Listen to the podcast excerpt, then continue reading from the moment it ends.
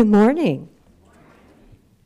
Today's reading is from the Gospel of Luke, chapter 3, verses 1 through 22.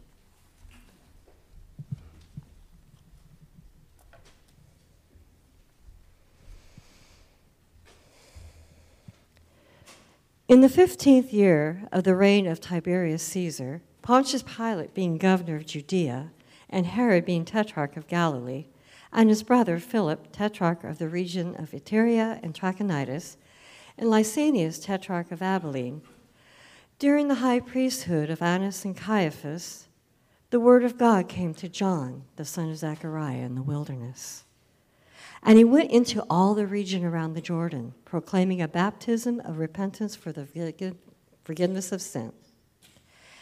As it is written in the book of the words of Isaiah the prophet The voice of one crying in the wilderness, Prepare the way of the Lord, make his path straight. Every valley shall be filled, and every mountain and hill shall be made low, and the crooked shall become straight and the rough places shall become level ways, and all flesh shall see the salvation of God. He said, therefore, to the crowds that came out to be baptized by him, You brood of vipers, who warned you to flee from the wrath to come? Bear fruits in keeping with repentance. And do not begin to say to yourselves, We have Abraham as our father. For I tell you, God is able from these stones to raise up children for Abraham. Even now, the axe is laid to the root of the trees. Every tree, therefore, that does not bear good fruit is cut down and thrown into the fire. And the crowds asked him, What then shall we do? And he answered them, Whoever has two tunics is to share with him who has none, and whoever has food is to do likewise. Tax collectors also came to be baptized and said to him, Teacher, what shall we do? And he said to them, Collect no more than you are authorized to do. Soldiers also asked him, And we, what shall we do? And he said to them, Do not extort money from anyone by threats or by false accusations, and be content with your wages. As the people were in expectation, all were questioning in their hearts concerning John whether he might be the Christ. John answered them all, saying, I baptize you with water, but he who is mightier than I is coming, the strap of whose sandals I am not worthy to untie.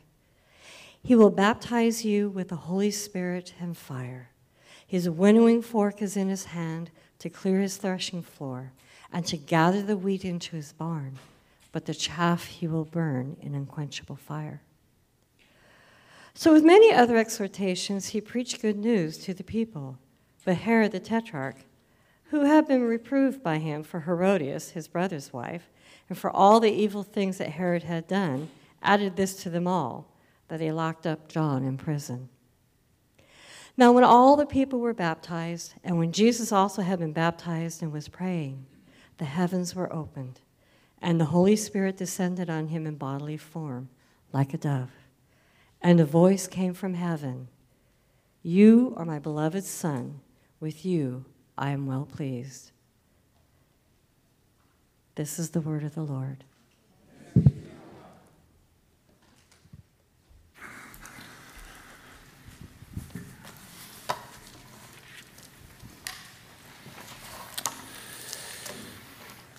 Well, this morning we're continuing our series in Luke called Accomplished Among Us. So strange, he gives us those right at the beginning of that chapter, all these details, historical details. Why do you think he did that? We're going to talk about it.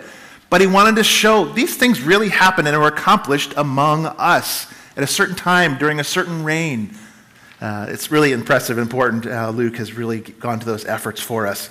Well, we are in these next couple chapters we are going to be given the qualifications of Jesus, chapters 3 and 4, to let us know that he is qualified to be the Messiah. That's what Luke is trying to do, to let us know that he is qualified to be the representative of all humanity, Jew and Gentile, as you even see in our passage today.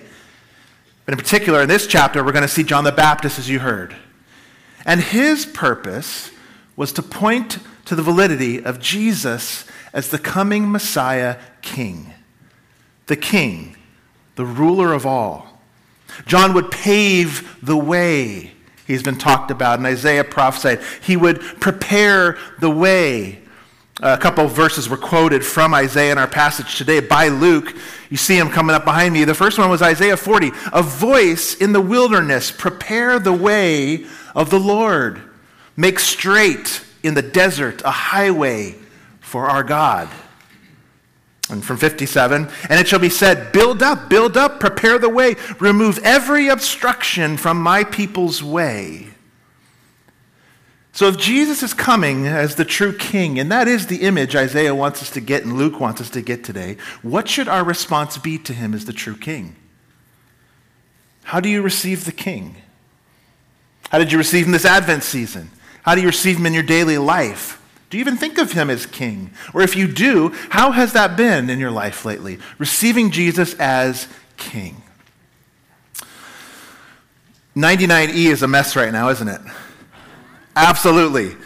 All kinds of construction out there, isn't it? All kinds of things happening. It's getting torn up, and actually soon to be Ivy pretty soon, too. You just have to look on uh, Facebook. Actually, I don't recommend doing that. But if you look on Facebook, it's pretty easy to see a lot of the complaining and can be about 99E. It's pretty much constant. Fill in those potholes. When are they going to do it? Uh, you know, different posts. Have you, anybody noticed how bad it is? Or then they fill them in and it's like it's raised up. They filled it a little too much. People say it's uneven now. They filled it in and it's uneven. You know, you just can't be happy. Or last summer I saw I don't need to go for a carnival ride at the fair. I just drive on 99E. I saw that one posted. Well, if we look at Luke's passage today, and we think about the ancient roads that were available to people. Or you think about the Oregon Trail. As uh, one of my daughters went on a trip uh, a couple years ago, and they went and actually saw parts of the Oregon Trail. There are those who traveled west on those roads. Back then, they didn't have paved roads. Just didn't have them. Or the equipment or supplies to pave or fix a road. How are roads made? They were made by the repetition of people or animals or wagons traveling the same path. And by repetition, they were worn down. I think my daughter even said there's still like some tracks actually from that you can see today still even from that were worn in, the grooves that were worn in by repetition. Um, the only people who built roads in the ancient world were kings. That's it. Kings. And only the real King of Kings built roads, the emperor. That was the, the king's way, the king's highway, a lot of them are called, right? They were the only ones that really built roads. And so when a king was going to travel somewhere, uh, the emperor was going to go somewhere with his court and his attendants and maybe his army, they couldn't fit down some tiny little worn trail. And so a king would send out his engineers and his, his workers, and, and they would go to the towns and villages and say, The king is going to come. It's going to be a great honor for your village. And so we need to really prepare for the king. And so we're going to be building some roads and we're going to ask you to assist. Nobody had roads back then. If you came to a boulder in the road, what'd you do? You went around it. If you came to a ditch in the road, you had to go somewhere to find a way to get around or over that ditch. 99E would have been a super highway back then. It would have been incredible.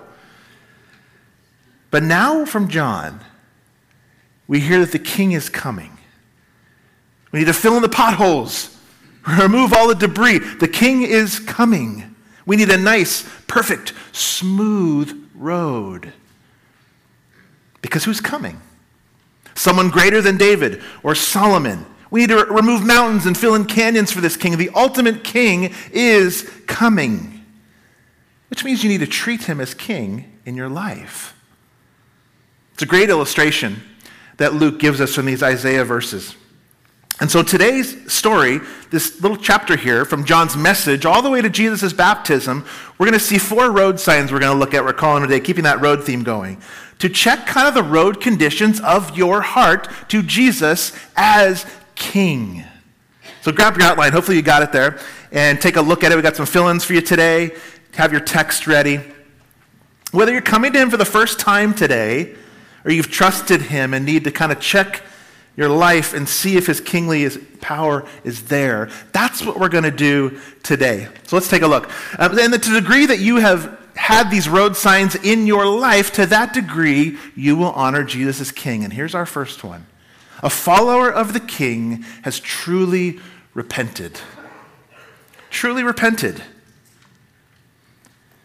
After giving us first couple verses here, this great historical context I mentioned up top for the work of Jesus, he's giving us the years of these leaders' reign and the names of these multiple leaders, which you did a great job at pronouncing because that was a tough one today.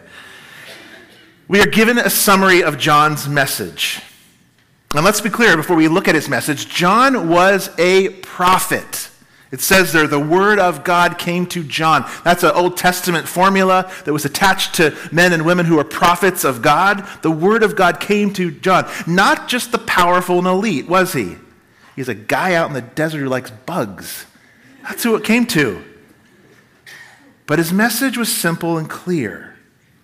Look at verse 3. And he went into all the region around the Jordan, proclaiming a baptism of repentance for the forgiveness of sins. Simple. Unless you repent, he says, for forgiveness of sins and only re- rely on Jesus, you are not treating him as king. That was his message. So, what is repentance? It's an important word if that was John's primary message. What is it? Well, the crowds came out to him. We saw that there. And they hear his message and they say to him, Well, what shall we do then, John? What shall we do? And he answers them, bear fruit in keeping with repentance, in verse 8. That's how he answers them. And he describes there then, after that, some people who are generous. And they give of their things and of their food. And he asks them to be honest and generous people and, and don't abuse your authority over others. And many people might have heard that and think, well, okay, Repentance is a change of behavior. A selfish person is now generous. A cruel person is now kind. And I would actually say, no. That is not the core of repentance. John is really clear here.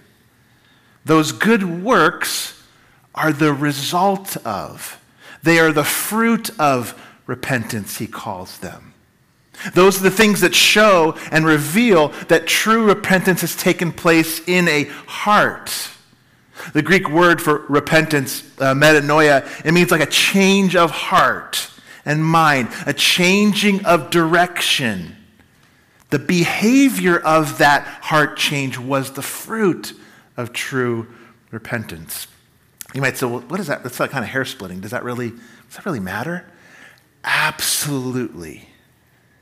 Absolutely. Because you can look pretty good externally.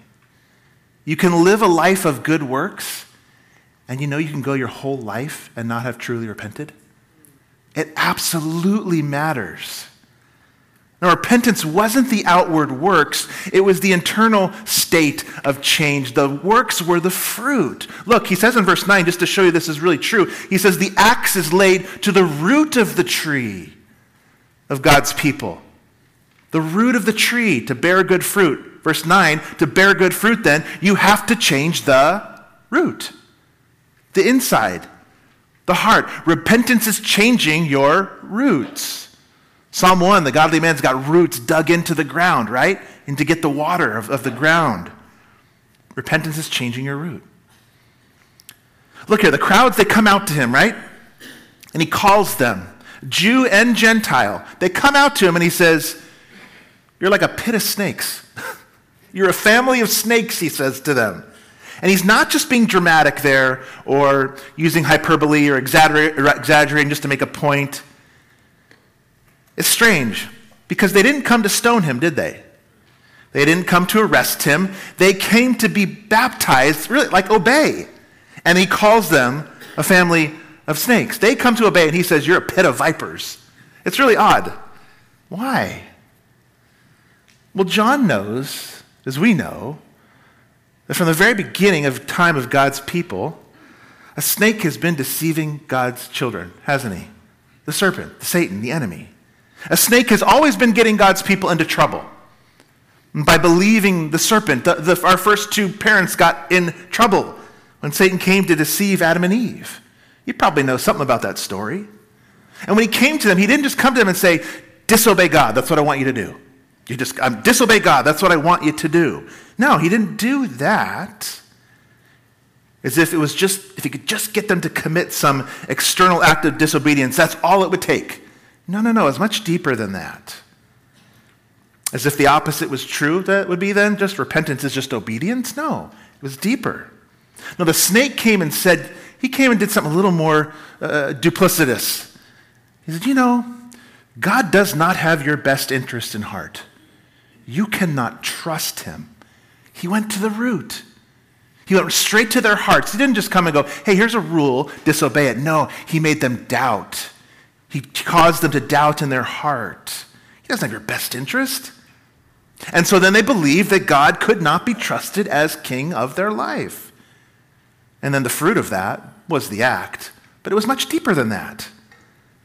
And so they believed their actions would give them life, Adam and Eve, not the king himself, but the actions of taking something that wasn't reserved for them yet.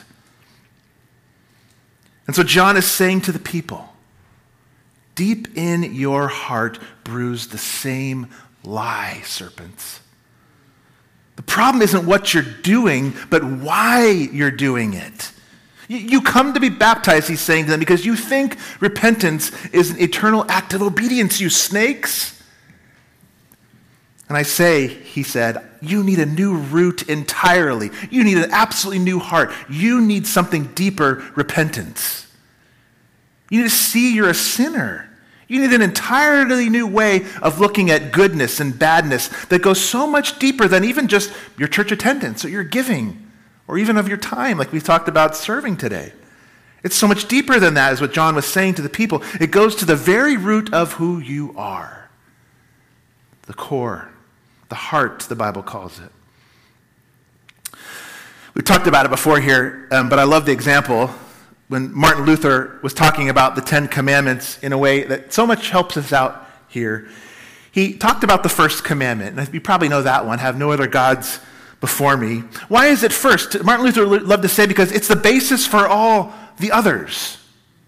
And we do it all the time, actually. Anytime we put our trust in things or people other than God, our pleasure, our comfort, our money, our spouse, our kids, we trust these things in a way and put pressures upon them of ways of giving us hope and life that they were never meant to give.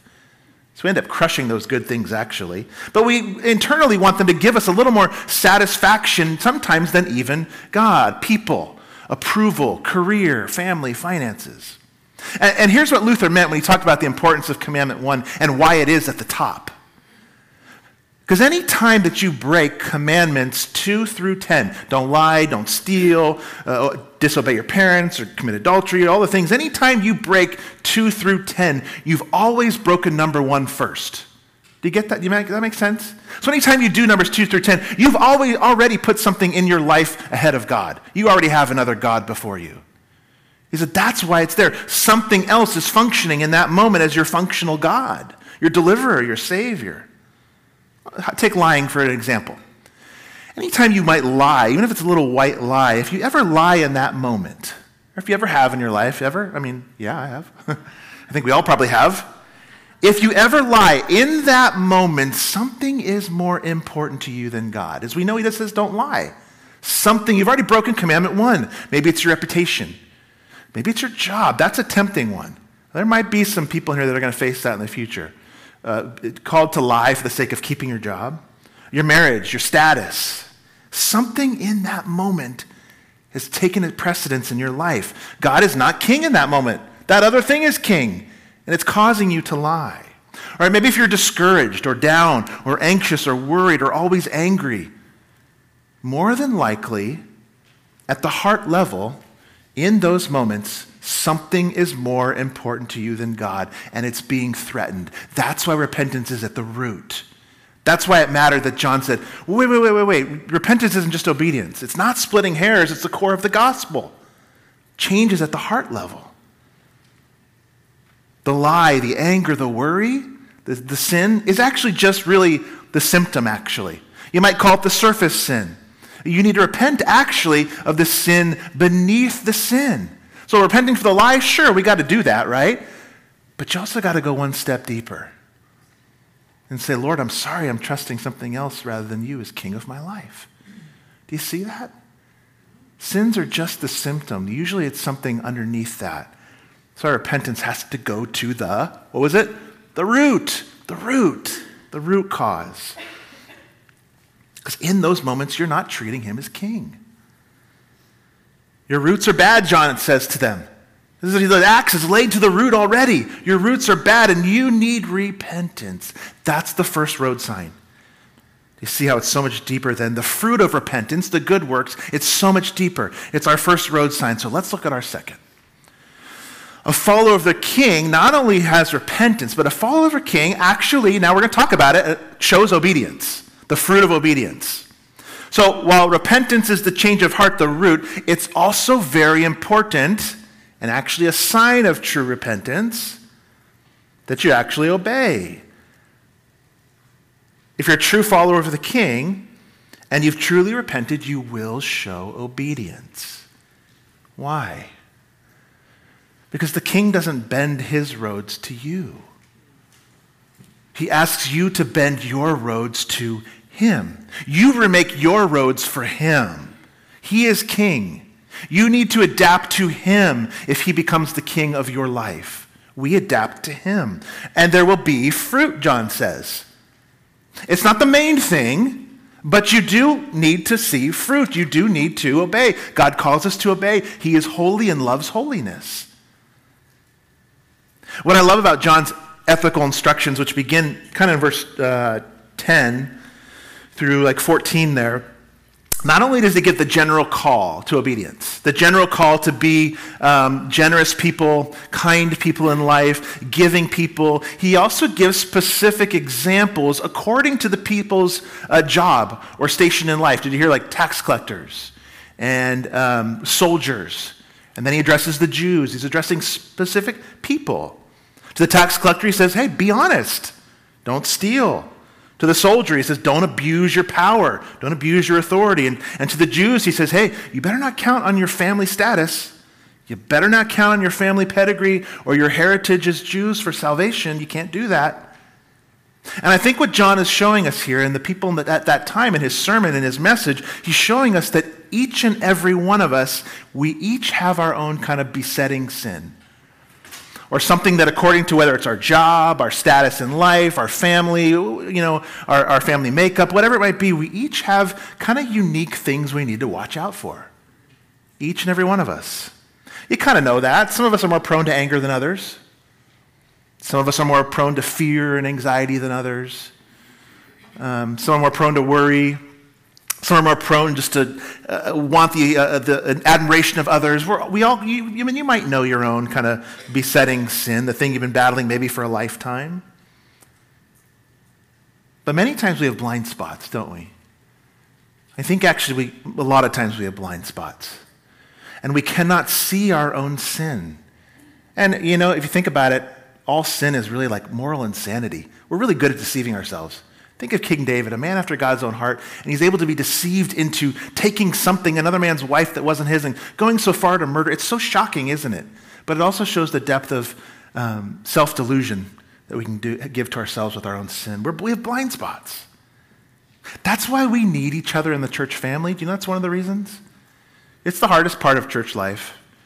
And it's probably the one we practice the least in the family of God. But uh, Proverbs gives it to us as just one place. Better is open rebuke, Proverbs 27 says, than hidden love. Think about that.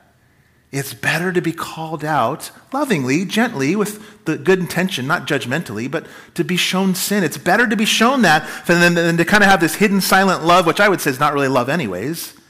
Faithful of the wounds of a friend, it goes on. Profuse are the kisses of an enemy. Faithful wounds from a friend. I'm trying to think if I've experienced that even.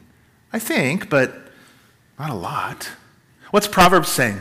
What's John saying? We need to be shown our junk. we need somebody to point it out, our sin.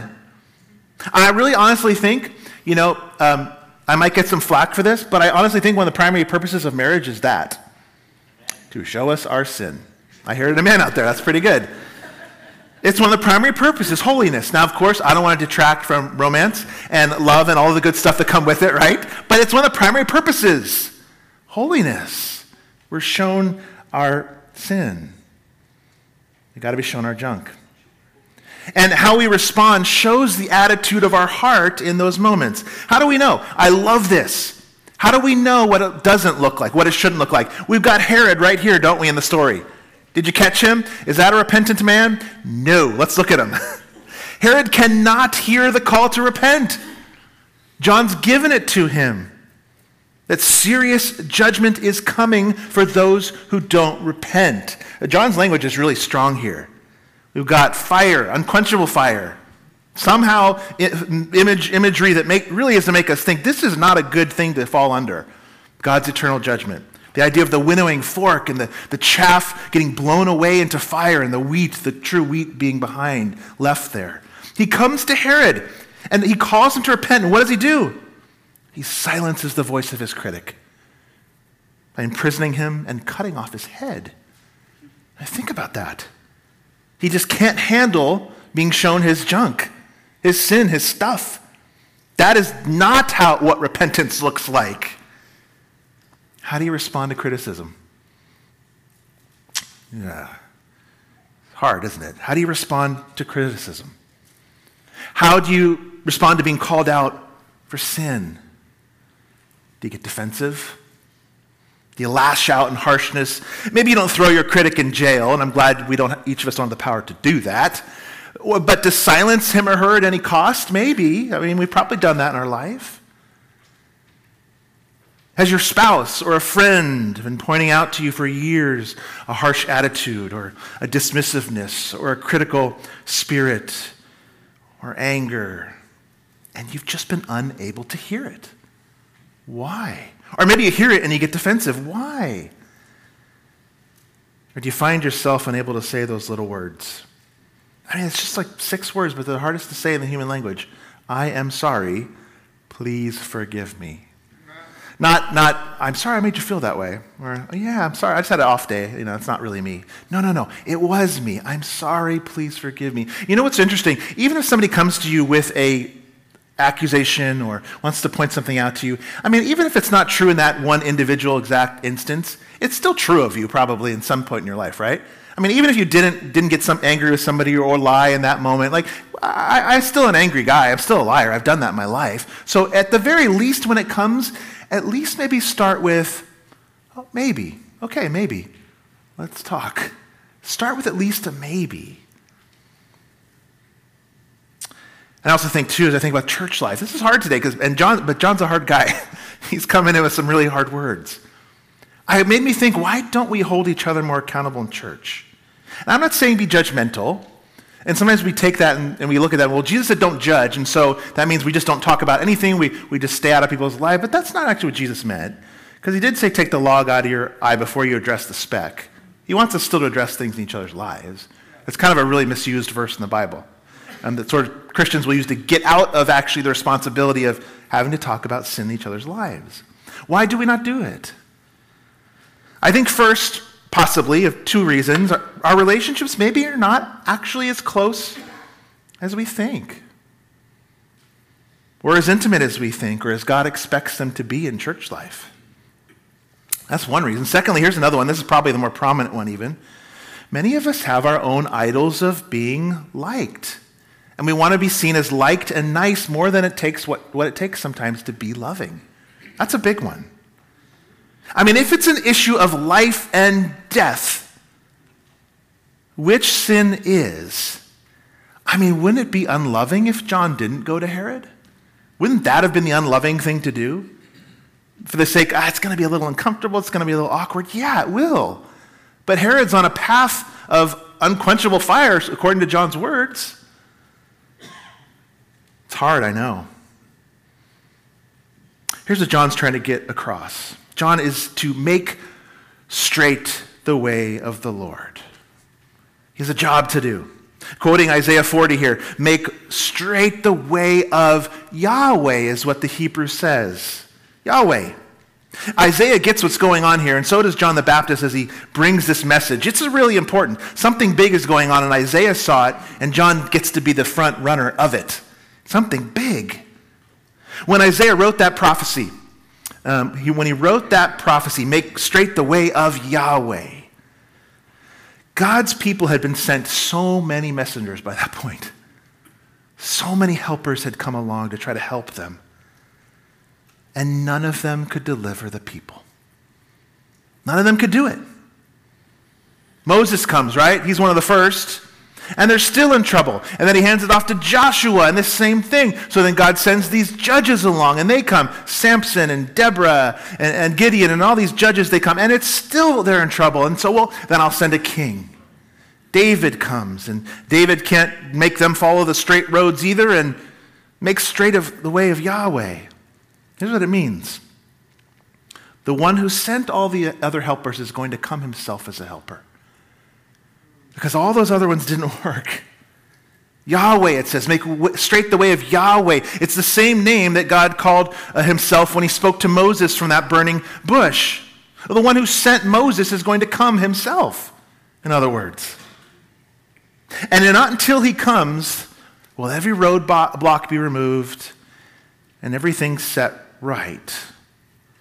All of those other deliverers, all those other messages from those deliverers, or, or the things we only trust in uh, temporarily, those external deliverance, none of those will change you to the core. Only this will make straight the way of Yahweh.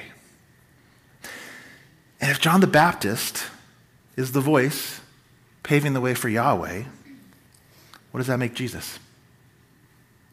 Yahweh. Do you ever want an argument for the divinity of Jesus? It's right here. Yahweh. It means Jesus is God. And that means you have to let him be God, King. When he comes, as I said, you adapt your roads to his. He doesn't adapt to yours. See, we love the stuff about, in our culture, about God's mercy and love. We love that stuff. That stuff flies really well. Mercy, justice, love, and it should.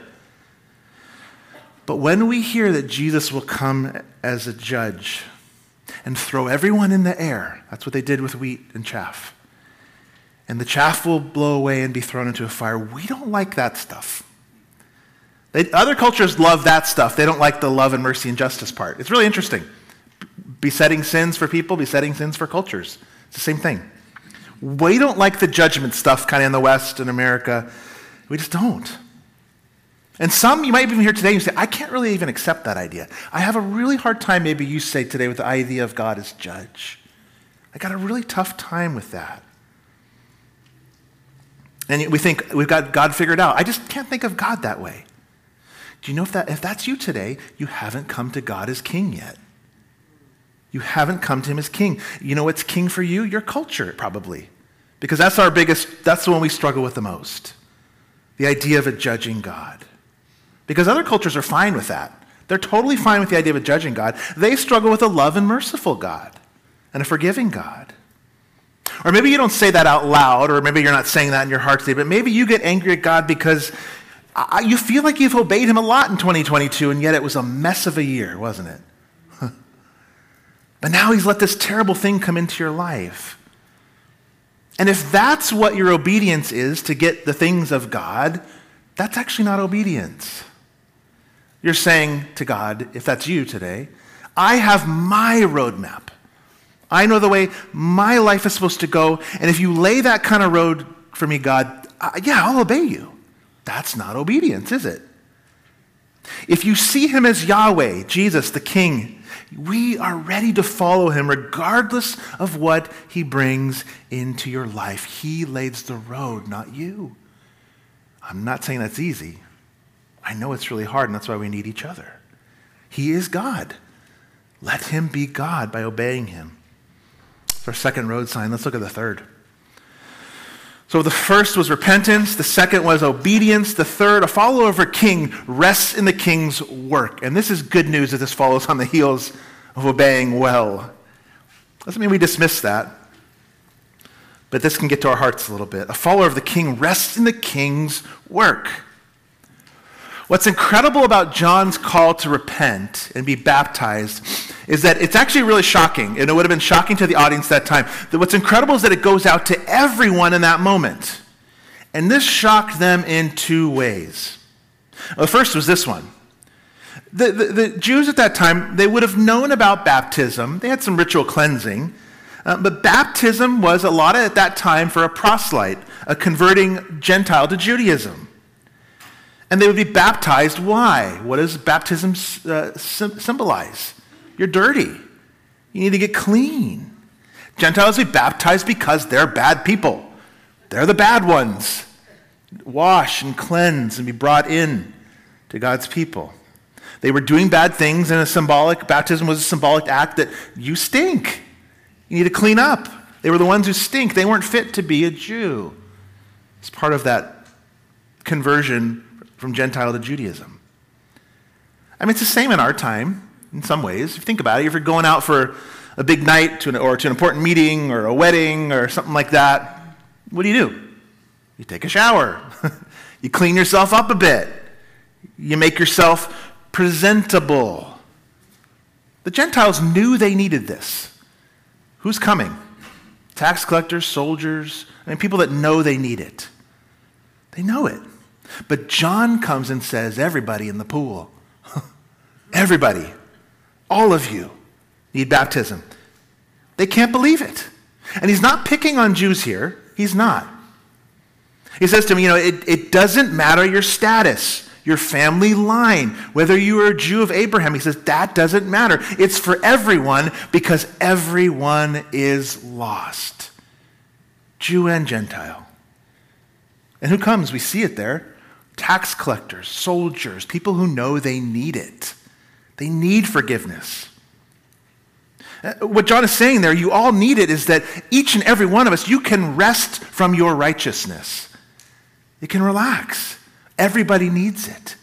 No one is good enough to earn it on their own. Everyone needs this baptism of forgiveness and repentance. It's good news, actually. It's good news. Here's the second thing John says not only is it for all, but it's something you've got to receive. It's something that in some way has to be given to you. You must be baptized. For Gentile proselyte baptism, it was a baptism the Jews didn't need, but it was a baptism that really could be self administered. As history records, they took a bath. The first time in history, John is saying, you have to receive your baptism from someone else. Everything about this has to be received, he's saying. It's not something you can do. You have to be, receive, take it. He's the first prophet in 400 years. And they know it. They get it. He is like an Old Testament prophet. And I, get, I bet at this time why this is so shocking to them, because everybody was thinking, you know, wow, it's been 400 years since thus says the word of the Lord has happened. That's a long time. Think about that. 400 years of silence. And now finally, the old order is going to be restored. This is excellent. We finally have a prophet again. The prophet, the priest, and the king. We're back. We're back. And here he comes and says, All must be baptized you can't do it yourself, and really it doesn't do anything on its own, anyways. good news? I don't know. Wow, good news. But it actually is good news because it's the gospel. It means that empty external religion doesn't work.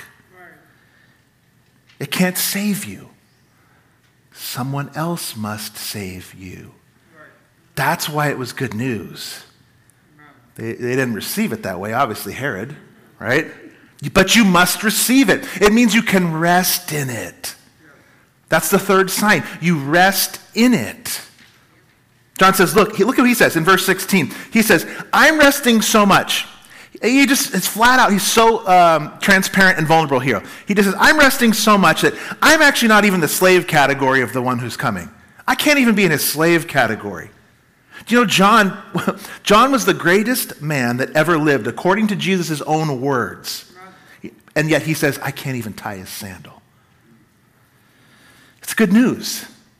Your salvation comes at the hand of another by his work, by his righteousness. You just need to ask, receive it. Repent, believe, receive it. That is good news. It's the third sign you can rest. But even that's only kind of a partial truth. Think about this now. Because not I, anybody in this room, Not anybody in this room will ever repent perfectly in life.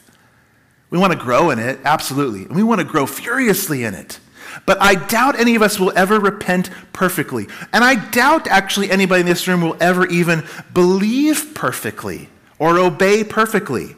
So, what is it? How are we? I mean, is it repent or is it obey? How am I saved? You see, even the, that attitude is not a resting attitude of just resting in His work.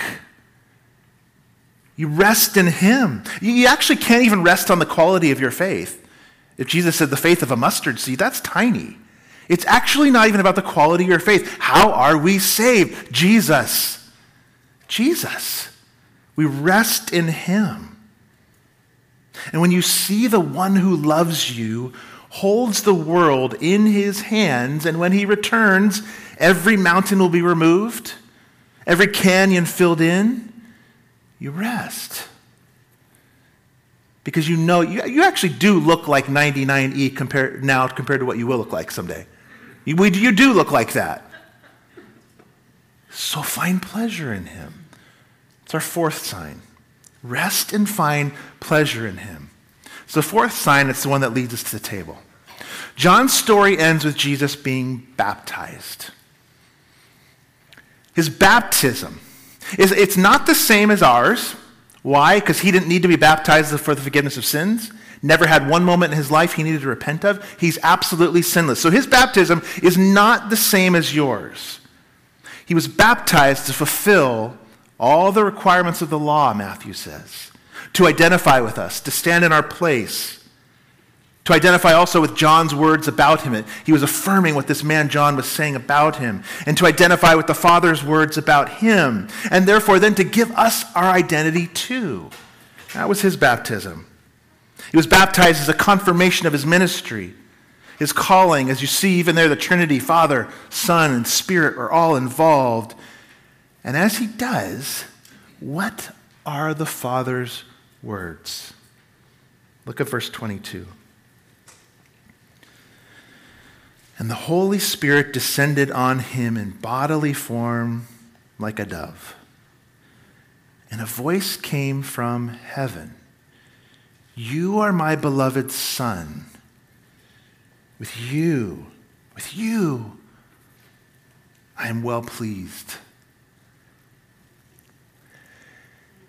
How do you imagine God looking at you? How do you imagine God's disposition towards you? You now, as an individual sitting here this morning, is it an angry father? Ready to condemn and point to you your greatest flaws every day? Is it constant disappointment, maybe like your earthly father had with you? How do you view him? Do you fight thoughts daily like I do that God could actually be pleased with me? Do you fight that? I, I, I do. The table and Jesus' baptism point to how it is actually possible for God to be pleased with us.